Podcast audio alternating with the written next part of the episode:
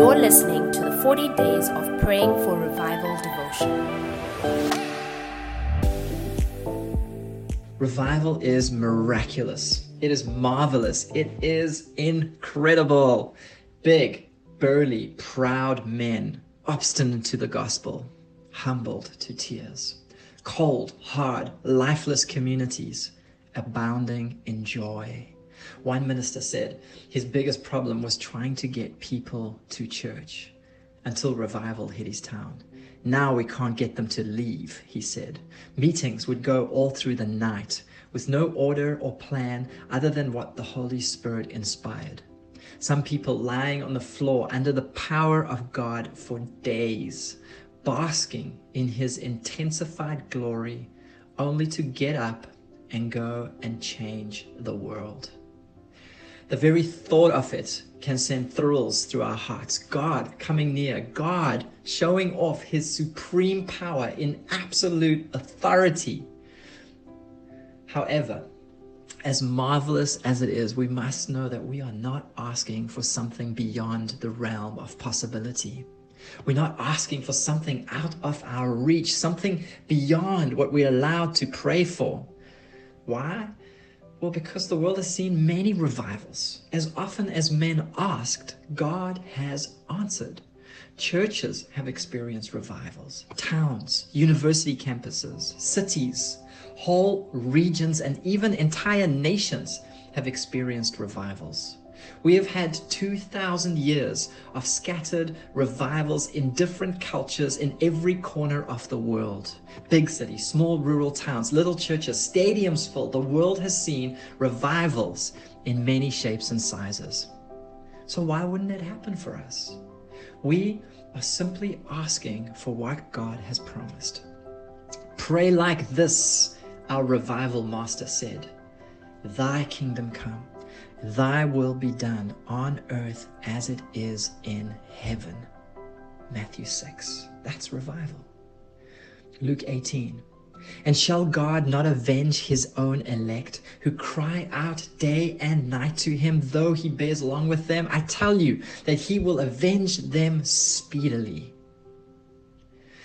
It's not uncommon in modern warfare when ground troops are being overrun by enemy forces to call out for air support to come and aid their efforts and put them on the front foot again. And this is what we are asking for in revival that God would come in his might with heaven's armies and rend the heavens, the invisible strongholds of darkness, and give us terrestrial advantage. When we cry, Isaiah 64, verse 1, oh, that you would rend the heavens, that you would come down. We are asking him to destroy the unseen forces of darkness that reign over people's lives, blinding them from the light of the glory of the gospel.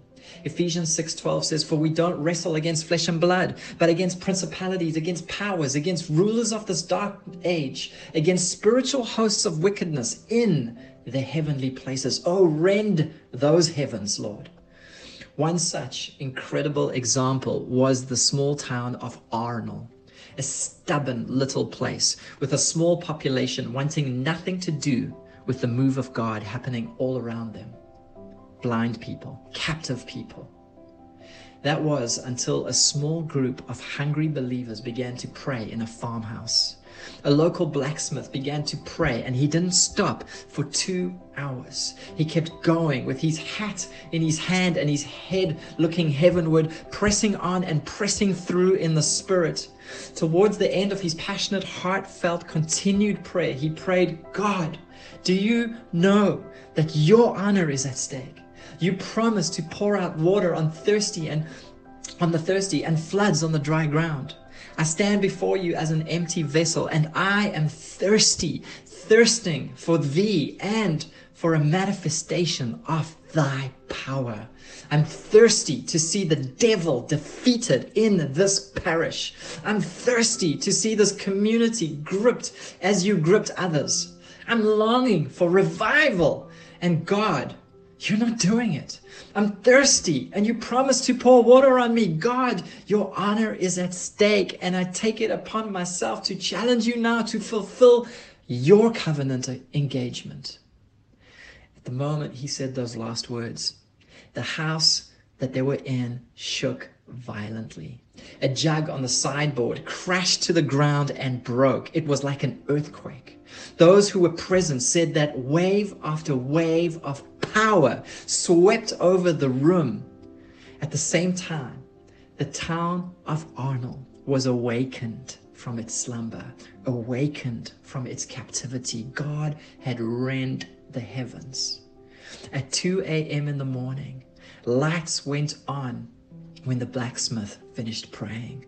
People came into the streets and started praying. Others knelt where they were and asked God to forgive them. Men carried chairs and women held stools, asking if there was room for them in the church. Revival came to this last resistant town. Lord, make us like that blacksmith, so resolute, so determined. You were his only hope. How he wanted his town to be saved and to be set free. Lord, this posture you love and you cannot resist. I bow my heart and I bend my knee. Send revival and start with me. Pour out your spirit in an unprecedented way. May all who hear be saved today. May all who are saved proclaim the way. Lord, send revival and start with me. For listening to this devotion.